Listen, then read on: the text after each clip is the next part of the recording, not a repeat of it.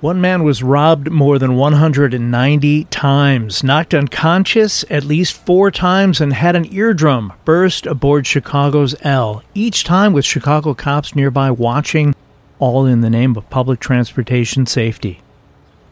This is the story of Chicago's mass transit decoy squad of the 1970s. I'm Tommy Henry, and this is the Chicago History Podcast.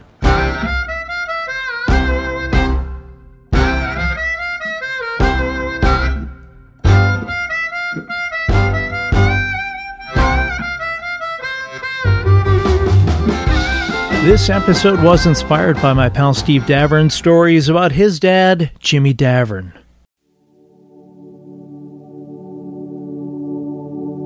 A quick overview Chicago's public transit system includes the L, a series of elevated tracks. That's where the L comes from, some of which go underground into a subway system. For as much as the rail system in Chicago is amazing for those who need to get almost anywhere, it has, at times, had a problem with crime. Hold for gasp. Now, for all the Chicago haters and people who think anything east of LaGrange Road is downtown and that Chicago is nothing but crime, you should know that historically Chicago has seen worse times. Shootings, carjackings, there have been much, much more dangerous eras in Chicago's decades past. In the late 1960s, Chicago's rapid transit system had only a 60 man private security force. With the number of muggings, assaults, and murders climbing at an alarming rate, the Chicago Police Department stepped in, assigning a 200 man patrol to help counter criminal activity. Even with the added manpower, it is a big transit system, and criminals were getting good at being bad. Citizens started demanding better precautions be put in place to combat crime on the CTA. On May 21, 1971, the Chicago Police Department assigned two, that's two, canine units to also patrol the subway stations and platforms between 5:30 p.m. and 1 a.m. to step up protection on the CTA. That should do it, right? There was indeed a decrease in the number of crimes on Chicago's public transportation system.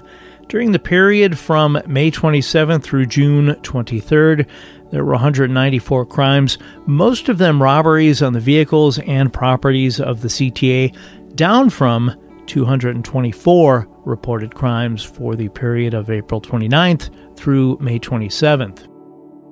While the city of Chicago is patting itself on the back for the slight reduction of crime, another high profile incident would shock Chicago citizens and politicians and bring about the formation of the Mass Transportation Special Operations Unit. On Monday, July 5th, 1971, an 86 year old physician named Dr. Julius Spiro left the Forum cafeteria where he ate almost daily.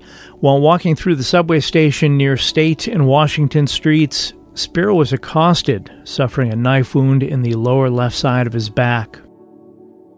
Staggering 14 feet to a cashier's window in the subway station, Spiro said to the worker, I've been shot, before collapsing. Spiro died en route to the Henrotin Hospital, once located on Oak Street but long since demolished, where hospital employees determined the doctor had been stabbed. Julius Spiro was a practicing physician who was in the first graduating class at the University of Illinois Medical School in 1914. A noted collector of rare books and a Hebrew scholar, Spiro had practiced medicine at 55 East Washington Street for more than 50 years. Alderman Seymour Simon of the 40th Ward called Dr. Spiro's killing shocking and inexcusable and asked the Chicago Transit Authority to demand that the City Council investigate the extent of protection of CTA patrons. Quote, it is inconceivable that there were no police officers on the platform on a holiday weekend, Simon said. During such times, few people are in the subway station, and CTA patrons don't have the company of other riders to protect them. End quote. Spiro's attacker, a 17 year old, was arrested within days and sentenced one year later to 15 to 30 years in prison for his crime. The murder of 86 year old Dr. Spiro, who was so closely connected to Chicago, drew even more attention to the inadequacies of police on the rapid transit L system. According to then Deputy Chief of Patrol Thomas J. Lyons, quote, Our policemen ride trains and walk platforms and give the public a rising sense of security.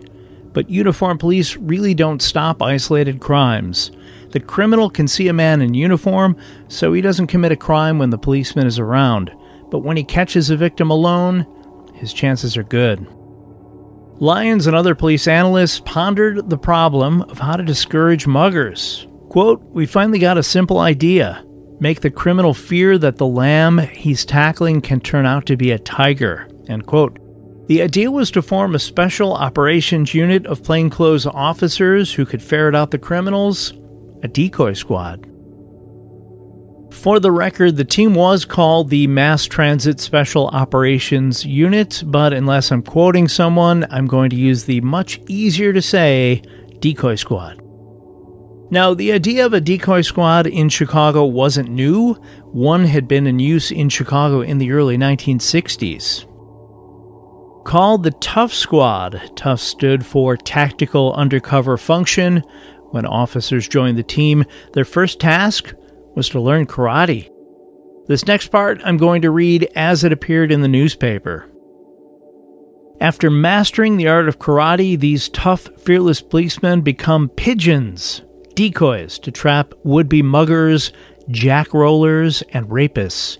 Shown here are two squad members being disguised as women with nylons, perfume, and instructed in feminine manner of walking and smoking. Of course, I will have pictures up on the Chicago History Podcast social media pages for you to enjoy. And yes, I looked up Jack Roller. It is one who robs a drunken or sleeping person.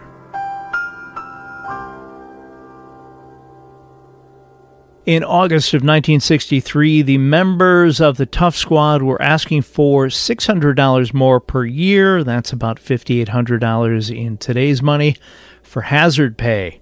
The city wouldn't budge, so the decoy squad was disbanded and the patrolmen were transferred to four area headquarters around the city.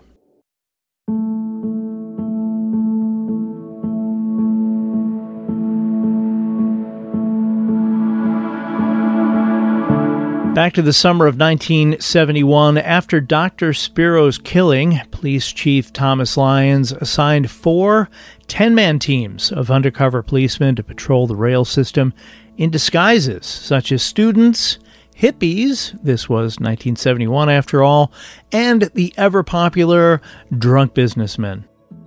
This would later expand to even more creative get ups.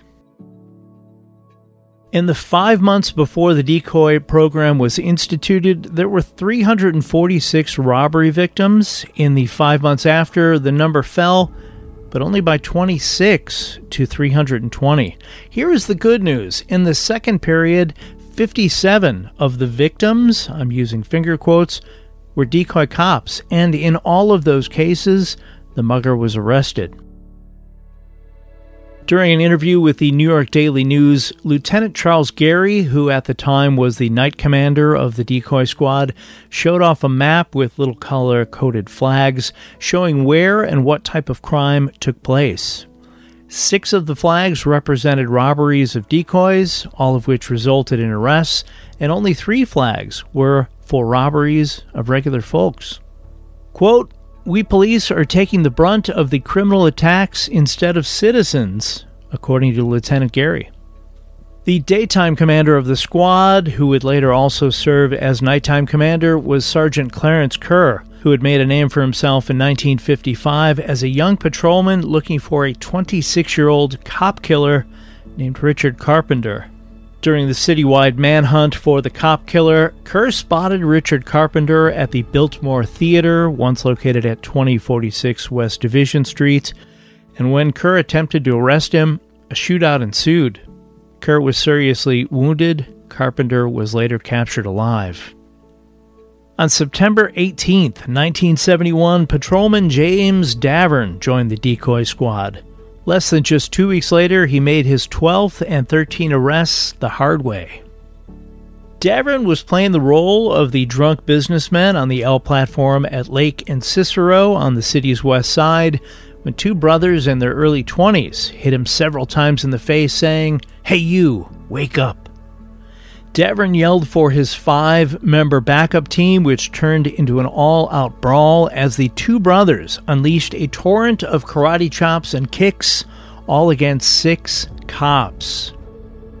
Two policemen from the Austin District Station joined in to help, and the pair of thieving martial artists were eventually subdued. In a later interview, Patrolman Davern explained how he learned his role as decoy.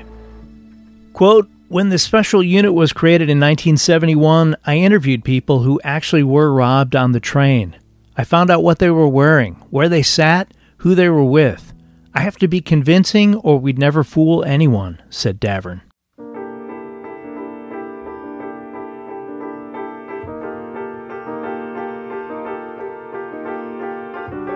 Other guys on the decoy squad included Paul Siegfried, Siggy to his pals, who on one occasion had a disguise of a beard, mustache, mod pants, and a long trailing scarf.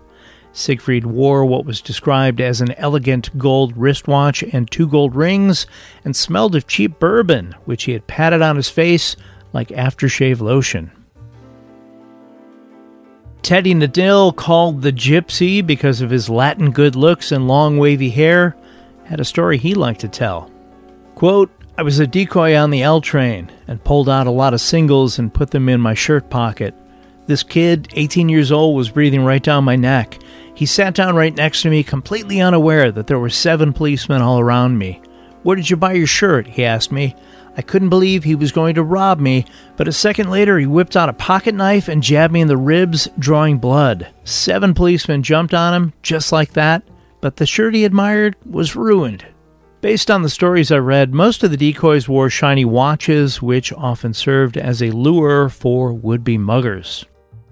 Although most of the decoy cops were bruised or bloodied in the course of their duties, some got hurt more than others. The worst incident occurred in late July 1971 at a State Street station. 27 year old Erwin Martin, also known as John Black, approached a decoy cop named Fred Keto with an open pocket knife. Holding the blade to Keto's stomach, Martin said, Give me your money. Keto handed over a wallet full of marked bills and told Martin, I'm a police officer. You are surrounded. Drop your knife. Instead of complying, Martin slashed Keto's arm, severing an artery and cutting two tendons. Keto drew a service revolver and fired two shots. Martin seemed unfazed. A third shot was fired, at which point Martin fell to the ground, dead. Sergeant Kerr, Patrolman Emilio Garza, John Wright, and James Humphrey helped the injured cop to the hospital. It would later be revealed that because of his use of an alias, Erwin Martin had mistakenly been released from county jail while awaiting trial on armed robbery charges. While Fred Keto would eventually be awarded two police medals the Medal of Valor for bravery and the Blue Star Medal for being seriously wounded in the line of duty, it was not long after the shooting death of Erwin Martin that Sergeant Kerr had his guys stop carrying guns while acting as decoys. Said Kerr, quote, I believe they're a lot safer that way. After all, the muggers have the draw on them. It's up to the backup men to move fast and protect them. Jimmy Davern explained in a 1974 interview that they also didn't carry weapons because an experienced mugger might spot it. Davern added, quote, If I get hurt, it's because of something I forgot to cover because I was overconfident. You have to be ready for anything.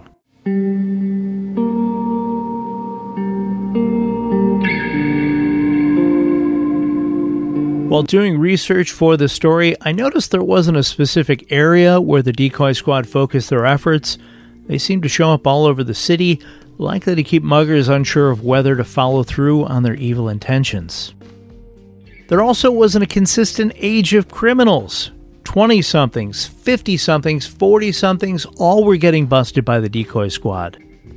One story from 1973 involved 31 year old Thomas Wilson, who was instructing a 15 and 16 year old boy on the fine art of the two finger reach and the wallet twist away, pickpocket tricks, like some modern Fagin from Dickens' Oliver Twist.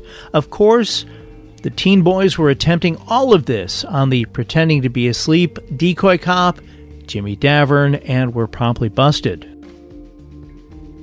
Sometimes things went wrong for the backup men. In one instance, patrolman Teddy Nadill fell asleep while acting as a decoy.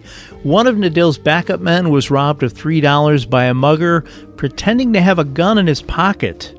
Fortunately, the other backup men swooped in and arrested the mugger. Late Wednesday, April 25, 1973, patrolman James Davern racked up his 91st arrest. Davern and his partner were on the Wilson Avenue L platform when 40 year old Robert Jones of the 4600 North block of Kenmore attempted to rob the plainclothes cops. Both policemen were punched in the face but subdued the assailant, who wound up at the Foster Avenue District lockup. The same police station featured prominently in episode 402 of this podcast about the Summerdale police scandal. By 1974, the decoy squad included four female officers, including 28 year old Virginia Kronk, called Gus by her associates, who was new on the force.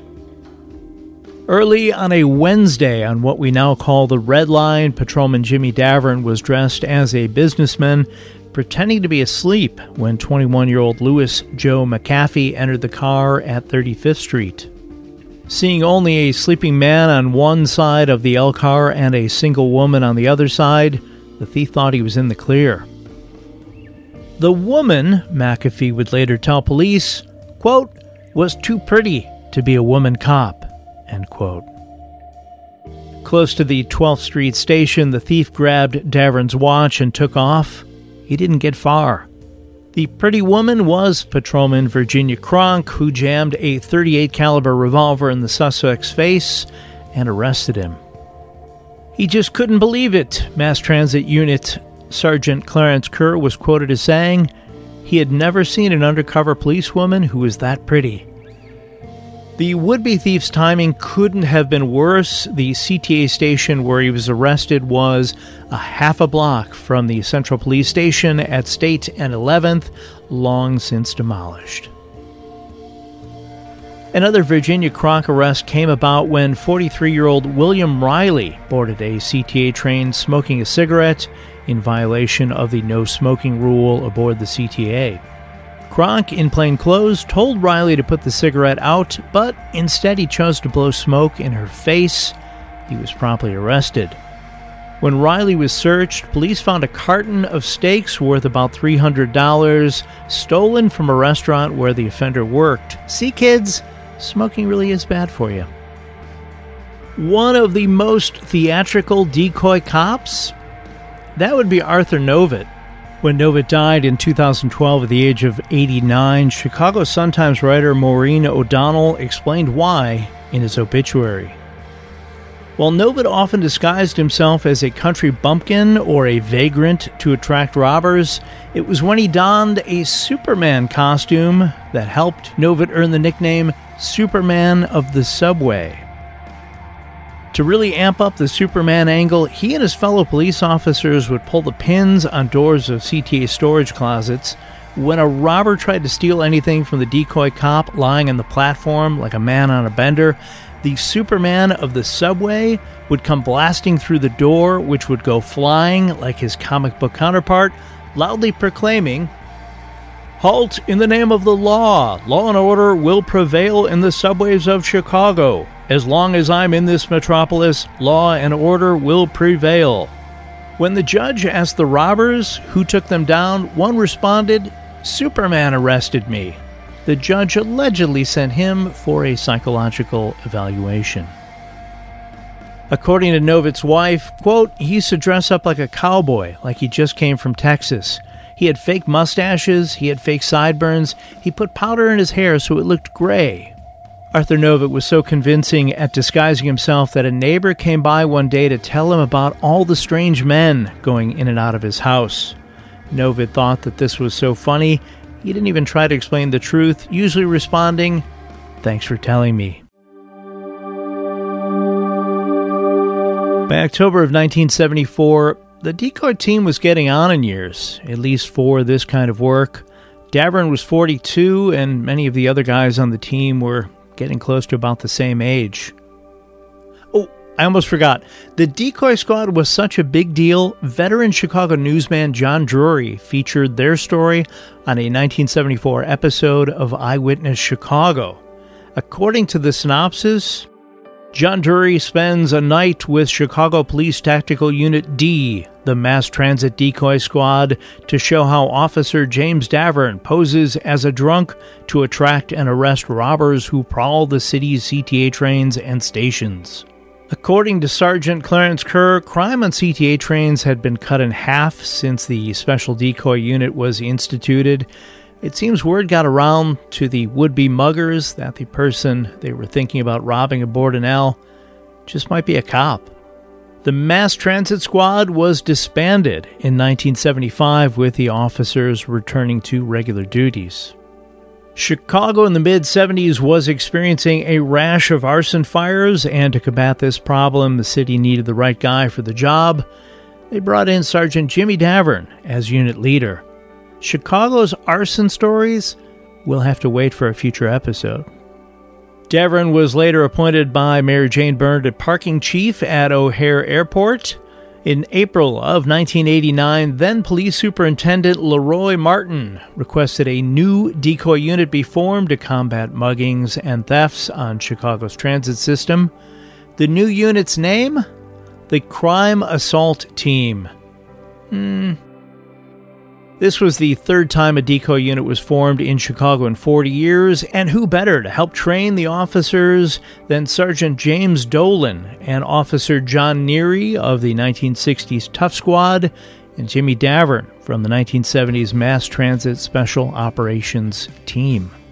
Jimmy Davern's words of advice in 1974 about taking public transportation still hold true now.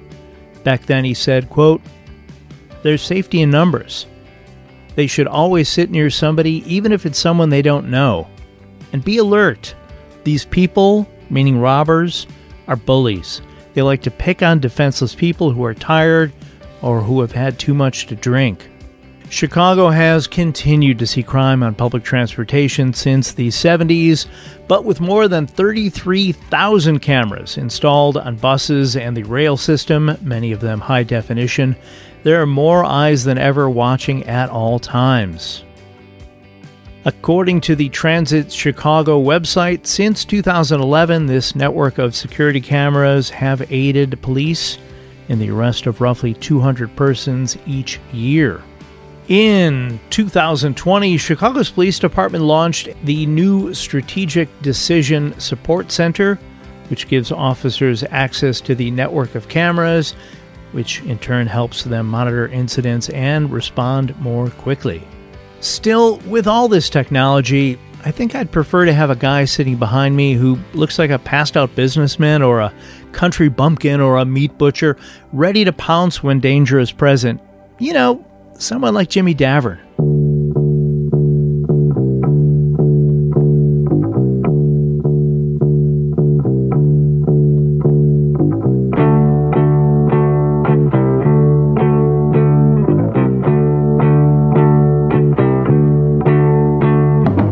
Thanks for listening to this episode about Chicago's mass transit decoy squad of the 1970s. This episode was researched, written, recorded, and edited by me, Tommy Henry.